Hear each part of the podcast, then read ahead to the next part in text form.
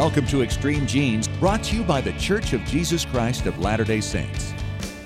This week on Extreme Genes Family History Radio, what happens when you're doing your family history research and you find conflicting records? Hi, it's Fisher, and I'll be talking to McKenna Cooper from Legacy Tree Genealogists. She'll talk about five different things you can do to sort those problems out. Plus, we'll have another ordinary person with an extraordinary find. Hear all about it. That's this week on Extreme Genes Family History Radio, brought to you by FamilySearch.org. Discover Gather, Connect, a presentation of the Church of Jesus Christ of Latter day Saints. And welcome, welcome, welcome, America. It is Fisher here on America's Family History Show, Extreme Genes and ExtremeGenes.com, the program where we shake your family tree and watch the nuts fall out. Well, we got a couple of great guests today. We're going to be talking to McKenna Cooper with Legacy Tree Genealogists. You know, sometimes you go and you're researching your family and your ancestors and you get information that conflicts with each other. Maybe it's dates, maybe it's places, maybe you got a kid who's born a thousand miles away from all the other kids right in the middle of the pack. How do you resolve that information? So, McKenna has done a great blog on that, and we're going to hear from her coming up in about 10 minutes. And uh, later in the show, we're also going to talk to a guy from Arkansas, Kelsey Dunn, who took a few tips from Extreme Genes and has solved a 60 year old mystery concerning his grandmother in France. So we'll hear his story of the ordinary person with the extraordinary find and how he did it coming up later in the show. And if you haven't signed up for our weekly Genie newsletter yet, you can still do it. Just get to extremegenes.com or sign up through our Facebook page. It is free. You get a blog from me each week, links to past and present shows, and links to stories you'll find fascinating as a genealogist. Right now, it's off to Stoughton, Massachusetts, where David Allen Lambert is standing by, the chief genealogist of the New England Historic Genealogical Society and AmericanAncestors.org. Hi, Dave. How you doing? Hey, I'm doing great. The weather's getting a little chilly out here, but uh, that just means that I can go out and look for hidden cemeteries out in the woods and not get poison ivy. that would be a nice thing. Hey, have you noticed, by the way, that Ancestry.com has uh, updated their ethnicity estimates? So if you're one of those folks who's gone through and said, okay, do I wear lederhosen or do I wear a kilt? Here's how you can find out. And, and I think a lot of people get upset about this sometimes, Dave, and yet at oh. the same time, it's just a continual improvement to help us identify where our people came from. Yeah, well, my wife, who's really, she calls herself a genealogical widow, she claims that DNA is going to cause more arguments now that I've looked at ethnicity estimates recently. Okay, my Lambert's from Ireland, don't know where. Got a great great grandmother from the northern part of Ireland. Now, because they're grouping Scotland and Northern Ireland together, I have 44% Scotland and Northern Ireland. Oh, and it's my Northern England too. Yes, and my wife's grandfather was born in Scotland. She's 40% Scottish. so I told her I need to buy a kilt, and she told me that I need to uh, reconsider how much genealogy she wants to be discussed with at the kitchen table. oh, really? She's really that upset about this. Well, here's the thing. I can't tell you when the last time I have a traceable Scottish ancestor shy of something from a thousand years ago from one of my royal lines. I can assume that something happened with my fourth or fifth great grandparents, but I don't know anything about them on my Lambert side, hmm. so I can't go back that far. So who knows? We could be Scottish and Irish, but the paper trail doesn't tell me. The DNA is showing me that. But I put a post out there. Please save me, folks do I need to go out and buy a kilt today? well, you know, I've got a third great grandfather from Scotland, and finally I am seeing some Scottish showing up here. 4% on my ethnicity mm-hmm. estimate. So it's really interesting stuff. And, you know, they're just refining it all the time to help you get more and more specific, and they're making smaller areas. And that's why these things happen. So don't get upset. It's not that they were wrong before, it's just less focused. That's true. If I look back at a post I did in 2018, the numbers are completely more compacted. I mean, it has England, Wales, Northwestern Europe, 67%. Now that's been divided out, and I get sort of that mixed in between Northwest Europe and England is 26%, and now the Scottish and Northern Irish is 44%. So okay, my head's spinning. Yeah. yeah. mine too. and, and so, needless to say, my wife says, no more DNA talk at the kitchen table. I don't want to get her upset. Well, there's some great stories out there today. I love this one with Doris Kearns Goodwin talking about oh, how. That... Yeah, she talked about how baseball made her a better historian.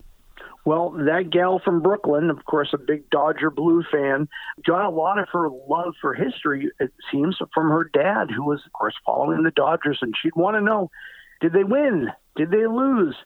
But as she learned, you had to know the whole story the beginning, the middle, and the end.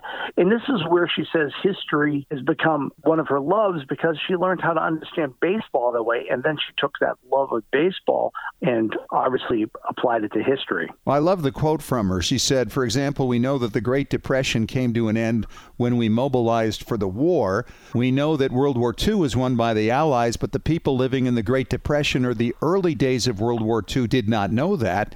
So you have to recreate their anxiety and their fear and their moments of triumph and their moments of tragedy. So it was really the same thing with baseball. And being a baseball fan, I love that. You know, a lot of people go to New York to go to Ellis Island, but what island you may not want to go to is Hart Island. Well, if you do, you're probably going to be in a box. See, Hart Island fish, they're estimating, has at least a million people buried there since the 19th century. Yeah, Hart Island is actually uh, way up north of the Throgs Neck area. I mean, if you're familiar with New York, where the Mets mm-hmm. play mm-hmm. at Citi Field, it's actually north of that in Long Island Sound, and it's not too far from Westchester County. And there just all kinds of people have been buried there for decades upon decades, and this is kind of the pauper's field of New York, and nobody ever talks about it. Yeah, the northern half of the island is pretty much tight real estate with uh, deceased that have died on the streets of New York, to prisoners, to children that were found abandoned. We really don't know their names. There's no gravestones per se. So it's really lost stories. So Hart Island may be one of the largest cemeteries in the New York area. We could all have a relative or two in there. That's a lot of people. All right, David, thank you so much. Catch you at the back end of the show for Ask Us Anything. You know, we run into this stuff all the time conflicting information. What do we do with it? Hey, it's Fisher, and I was just reading this great blog on legacytree.com. It was written by my next guest, McKenna Cooper. She's a researcher and editor for Legacy Tree. And uh, McKenna, I, I loved everything you said and agreed with everything you said, but what I liked in particular was how you wrote this blog in particular talking about horses and not zebras. You want to explain where you're coming from with that? Yeah, so horses, not zebras is kind of a common medical phrase that basically means like don't jump to the most exotic or rare diagnosis or conclusion when there's usually a more simple explanation. Well, I've always maintained that the simplest explanation is usually the right explanation. And right. sometimes you get something weird happen, but for the most part, the reality displays itself. I mean, it's looking you right in the face. And yes, there are other possible explanations, but not as likely. So let's start going through some of the things that people confuse a lot. For instance, I've had people kind of hijack my family search tree on one of the families and say, oh, okay, this middle child was born in Boston and everybody else was born in England, right? and yeah. I'm like, really? Where does that come from? Oh, because the father's name was John Fisher and was born around the same time. So, you know, that this would kind of have you think that uh, John and his wife sailed to Boston, had the child, and sailed back to England. That doesn't work so well. Right probably not what happened. so, talk about your analysis when you run into these things. Yeah, so when I see something weird, you want to take a step back at first and be like, okay, what is the most logical explanation for this? Is it more logical that someone accidentally merged two families with the same names, or that they came to Boston, had a kid, and then had the rest of them? You know? Similarly, you run into places where there's the, the same name of a town in different places. Yes. And so they kind of have well, one is in Massachusetts and one is in Rhode Island, and you know it gets a little bit confusing there. But you have five tips, so let's go through your article just a little bit and talk about those tips, about some of the things to focus on. Number one, you said where did your known information come from? Are there original sources to back it up?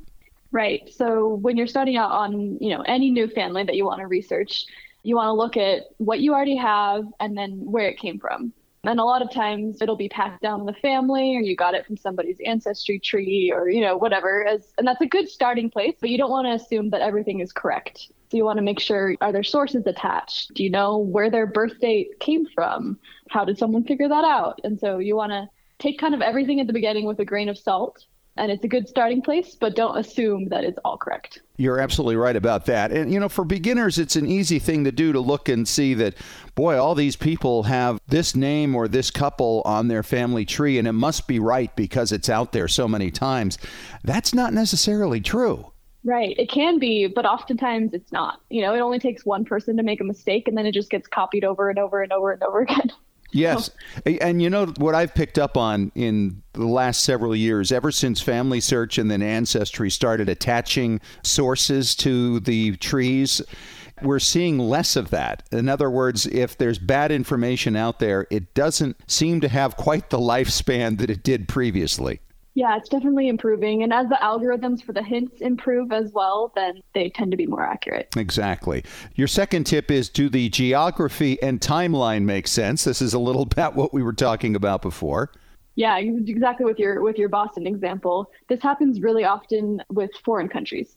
So, you know, your ancestors are from Germany or Sweden and if it's a place that you're not familiar with, you might say, "Oh, both these places are in Germany. It's probably the same family." but you always want to pull out a map and at the very least just on google maps you know try to see how close these places are because you know if they're 100 miles away it's unlikely it's like your boston example that that the family moved back and forth not impossible but probably didn't happen well and that kind of ties in with your third tip because with my boston example it involved my what was it, like sixth great grandfather john fisher i mean hello it's almost as bad as john smith right. Um, the question is could there be two different people with the same name? Of course there could be. And you have to mm-hmm. really go through. Remember that you're not just analyzing people and identifying them by their name. It's also, well, who did this person marry? What was their occupation? Where did they live? What were the names of their children? There are so many other things that come into play when you're trying to identify somebody. Yeah, I found um, in addition to those details, addresses can be really helpful. Yes because even if they had kids with similar names and you're trying to separate them out, if you can find their address and then you can plot them on the census or city directories as well, will tell you if there's two people with the same name in the same town sometimes, and that can be helpful to differentiate. I have found that uh, city directories is perhaps one of the most underrated sources that's out there because you're able to create timelines. They provide occupations. They often provide the names of the spouses. You can see who lives next door. And you can show on a map, even of the city, exactly where they live, not just the town, but exactly where they lived on a given street. I mean, that can reveal an awful lot of information. I, I just love city directories, I use them all the time. Right. And they're often every year, every other year, they're a lot more frequent than censuses, which are usually every 10 or 5 in the States. Yes. Um, so here's your fourth tip. Were there circumstances surrounding the creation of the record that could lead to mistakes or misinformation? Oh boy, does that happen. yes. The super common one is probably informants on death certificates in the US. Yep. So if a kid was reporting the names of their parents, they may not have ever even met their grandparents they were told the name of their grandparents or they misremembered it. You know, it's a stressful time. Sure. And then there's also people who lied. I mean, that, that happened. And not necessarily out of malice. It might be they wanted to join up for the army earlier than their age. So they might have said they were older than they were, or things got lost in translation or in the culture that they came from. Sure. Uh, yep. Exact age wasn't super important. So there's a lot of reasons things can be slightly inaccurate. Absolutely. And especially when it comes to getting back to the death certificate example, ages. You know, somebody mm-hmm. might know correctly their parents' birth date, but they don't necessarily know the year. And so they'll put down they were 79 years old when they were 78, or they'll put down they were 76 year old when they were 80 something like that.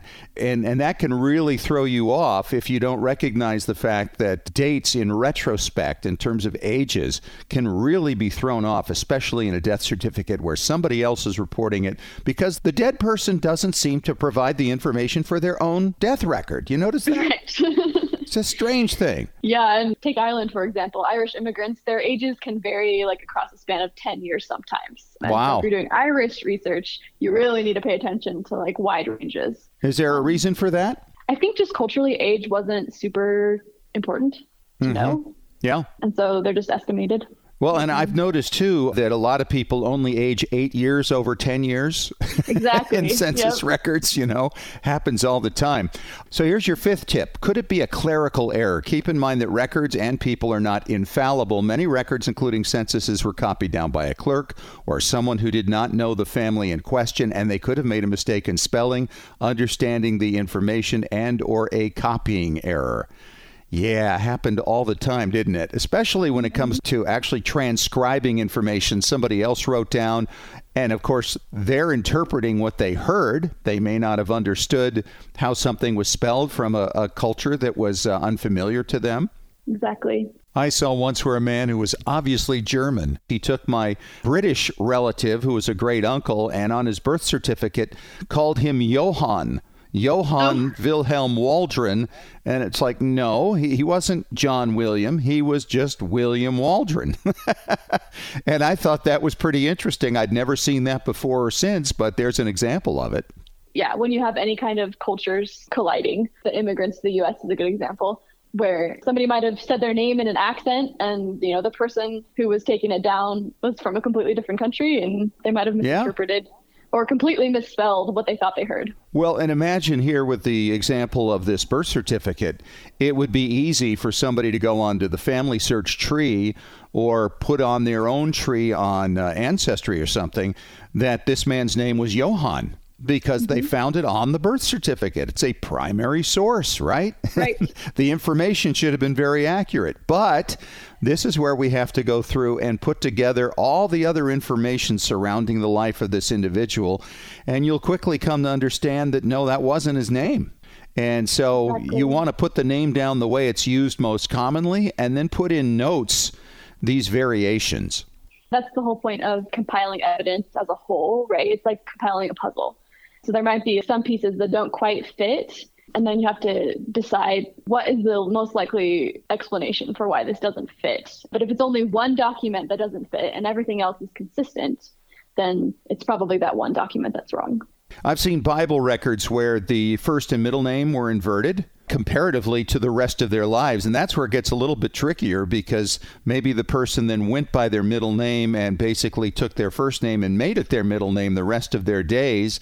And yet you would think the family Bible record, again, is like a primary source, and you kind of have to make decisions. But those are really the rarest of circumstances, aren't they?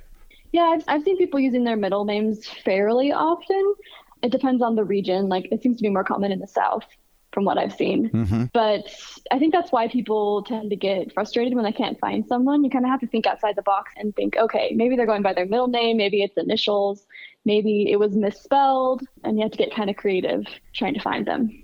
She's McKenna Cooper. She's a researcher and editor for Legacy Tree Genealogists. Just wrote a great blog on sorting out conflicting information. Just go to legacytree.com slash blog and you will find it. It's called Horses Not Zebras. I love that, McKenna. Thanks for a great job and enjoy talking to you. Yeah, thanks for having me. You know, I love sharing with you ordinary people with extraordinary finds and how they found it. Hi, it's Fisher. It's Extreme Genes, America's Family History Show, and extremegenes.com. And uh, very excited to be talking to one of our listeners from Little Rock, Arkansas, where he listens to Extreme Genes on KARN FM 102.9. And uh, Kelsey Dunn is on the line. Kelsey, I'm excited to hear about this story because I know you had a, a really difficult time figuring out who your grandmother was because of the fact she was from France. Yeah, my mom and them have been trying to find any kind of information on that side of the family for 60 years, and I managed to do it in a few weeks. Wow! mostly by luck. Mostly by luck, I'll say. That's pretty fun. Give us a little background now. Here, now, this is your mother's mother. Your mother's mother was from France, but you just didn't know anything beyond that, and nobody else in the family did either. What do you know about your grandmother, or what did you know? Well, all we really knew at first was obviously she was born and raised in France and met my grandfather during the war. And he was a and, soldier. Yes, he was with the U.S. Army. she came to America through the War Bride Act. And what I understand of that was during that war, basically, if you met somebody over there and you became engaged or got married, they could come over here and kind of pass up the process of citizenship even if they were just engaged, they could still come over here, but they would have to go through a certain process to become a legitimate citizen. Mm-hmm. And she apparently didn't do that. So, not a lot of records then. Not a lot of records at all. And she did somehow come to get a uh, social security number here, but all we knew was she had a brother and a sister, and I think we had her parents' names but they were very, very common French names. So Oh boy, it was real, really tough to to hunt them down. so what did you do? Well, I first started with Ancestry.com. Then I found the site Geneanet. Yes. Yeah, which and, covers uh, France very extensively. Yeah, there's a lot of good resources for Europe in general, I guess, but uh, French particularly. So uh, in just basically run through and see what pops up, and one thing would lead me to another. I stumbled across a, a man's family tree that he was doing. Of course, he was French and spoke no English, so I, Google Translate was my best friend there for a little while. But he was doing a family tree for his wife. Okay. And it turns out his wife had the same last name as my great grandmother. Okay. And so I'm just looking at his tree, and a lot of names are kind of lining up. The number of people weren't right on point, but then again, his tree wasn't completed and he hadn't finished doing research. But it was enough to give me the information I needed. And when I started looking up some of these names, I found my grandmother's brother's wife. Oh wow! And, still living. And still living, and I actually found her on Facebook. Great and, tool, uh, right? Anywhere in the world. Yeah, and it was just still at that point kind of a shot in the dark. So I sent her a message. She had a daughter and a son, and I was looking at the children's names, and the son had the exact same name as the father I was looking for. So I had to assume this is probably Pierre Jr. I'm, um, right. Name for his dad, yeah. Yeah, so I found the daughter on Facebook as well and just kind of asked them some basic questions if they knew much about that side of the family. Their knowledge is pretty limited as well. And so we just kind of got to talking, and the daughter, which is actually my mother's first cousin, she sent me some pictures of what would be my great grandmother. Oh wow! And it just blew me away. I had I a picture of my grandmother almost in the exact same pose, but probably 25 years later. Mm-hmm. Um, I mean, you talk about just a dead ringer, identical, and I went, you know, I think I may have found something here. Wow! How did you figure out that you had the right people for sure? Uh, once we got to talking more and trading information, um, everything started lining up. And I have to thank the good man on Geneanet that was helping me because he actually was going down to the French archives and accessing records that I obviously couldn't access nor read French, mm-hmm. and he was really a big help and uh, kind of point me in the right direction and give me some more concrete evidence and paperwork and birth certificates and stuff like that. So you got the documentation then that proved everything you were looking for. Yes. Wow. And so you got great grandma's picture. How about great grandfather? Yes, they did send me a couple really cool photos of my great grandfather when he was in the French army in World War One in 1917, I believe it was. Wow. yeah, and and they even actually sent me a photo of my grandmother when she was 12 years old, and that's kind of when things started to get emotional and kind of set in because.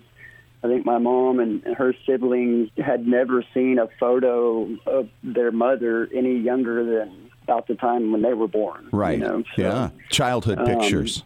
So now yeah, you've got was, this this big bonding thing going on with these folks in France. Have you had any uh, visual communication, or have you gone over there? Yeah, actually, we did a four way video chat through Facebook, and people were kind of getting choked up a little bit. It was funny when I was trying to put two and two together, and I was asking him. I said, "Are you related to a Georgette Albertine Miller Ray?" And then he said, "Well, Pierre had a sister, but we didn't know much about her. All we knew was her nickname was Zazette Party in the USA."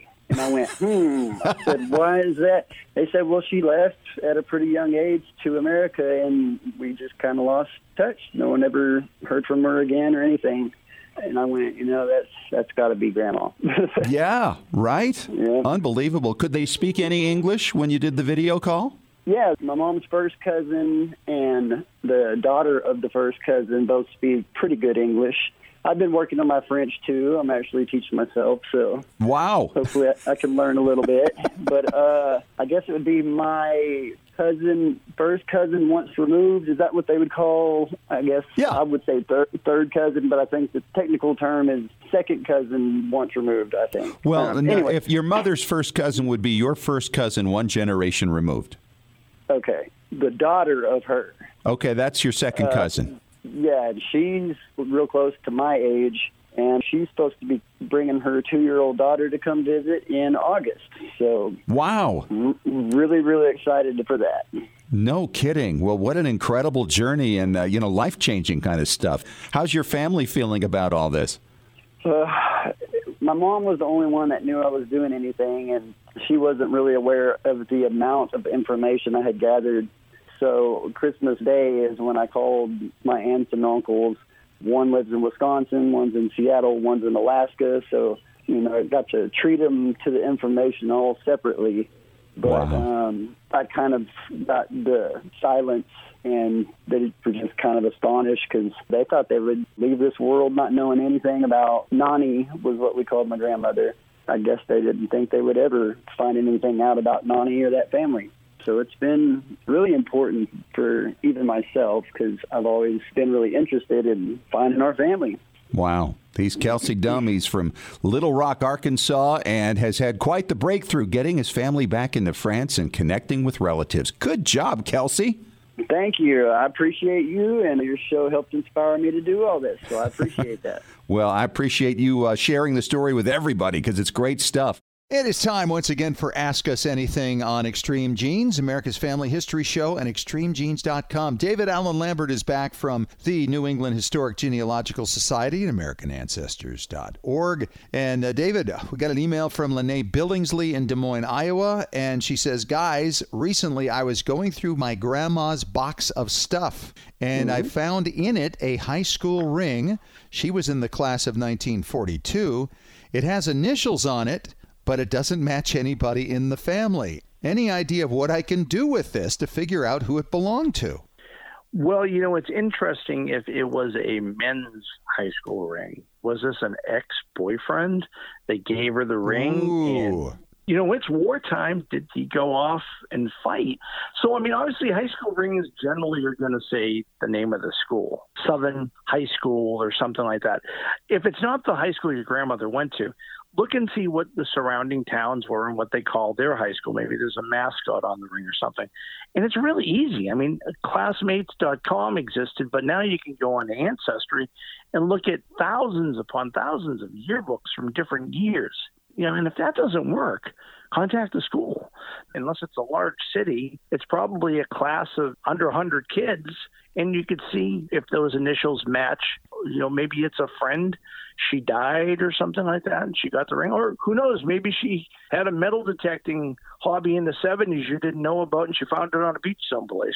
but not a lot of beaches in Iowa. No, no. And wouldn't that be interesting, too, to research? I mean, we're talking about going back to the 40s. Most of the folks who graduated in the early 40s are gone now. Uh, and, and so many of them, as you mentioned, went off to World War II. So uh, who knows? I mean, if this is a men's ring and we can figure out who the person was, wouldn't it be fascinating to research that person and their life? You could probably assume there was a relationship there at one time or another, but then wouldn't it be great to track down their descendants and pass that ring along to them? I, I'm sure that would be absolutely amazing. That really is. You hear about a lot of times with metal detectors finding high school rings and trying to bring them back to the original owner or the families. You know, one of the things that might be fun is if you find out what town it is based on the high school, yearbooks are great and they may give a clue. So, you know, maybe they were dating. If you don't know your grandmother's previous boyfriends, it may give a clue in the yearbook, you know, my best to Susie something like that. yeah. that. There could be could be something like that. And then if you can narrow it down, contacting the family, you know, you can find out his story. And wouldn't it be great if he was somebody who was like in his 90s in a nursing home and, you know, there was some story that, oh, yeah, I dated her for about a month, gave her my ring and my Letterman's jacket can I get the jacket back? you know, it's you just never know what you're going to get. I mean, I'm sorry to poke fun at it, but there's any angle of reason why this ring could be there. I know a lot of times that people find stuff in their grandparents' things and you hope for those connections. Then you find out they just like the antiques or they yeah. bought it at a yard sale or something like that. I have somebody who has swords from the Civil War and he said, My ancestor must have collected these at the Battle of Gettysburg. And I'm like, uh, well, first off, these aren't American swords they're Italian swords right. 30 years after the war. Sure. They probably just collected the things as antiques. So there's any possible story there. So keep digging, and maybe she can find more about the, the ring when she contacts the high school. Oh, and we should add in, too, that once you're able to identify who the person is, hopefully from the initials, and hopefully there's not more than one person with the same initials, you can right. do a little newspaper research as well to find out mm-hmm. more about them and maybe the next of kin and maybe make a connection through FamilySearch or Ancestry or one of the other great sites. That's very true. All right, great question, Lene. Thanks for sending it in. And uh, Dave, we got an email here from Cameron Smithson. Doesn't say where he's from, and he says, mm-hmm. "Guys, turns out my dad was a radio DJ before he met my mother. He died oh. when I was young, and she doesn't know anything about his career. Is there some way to track down what radio stations he may have worked for?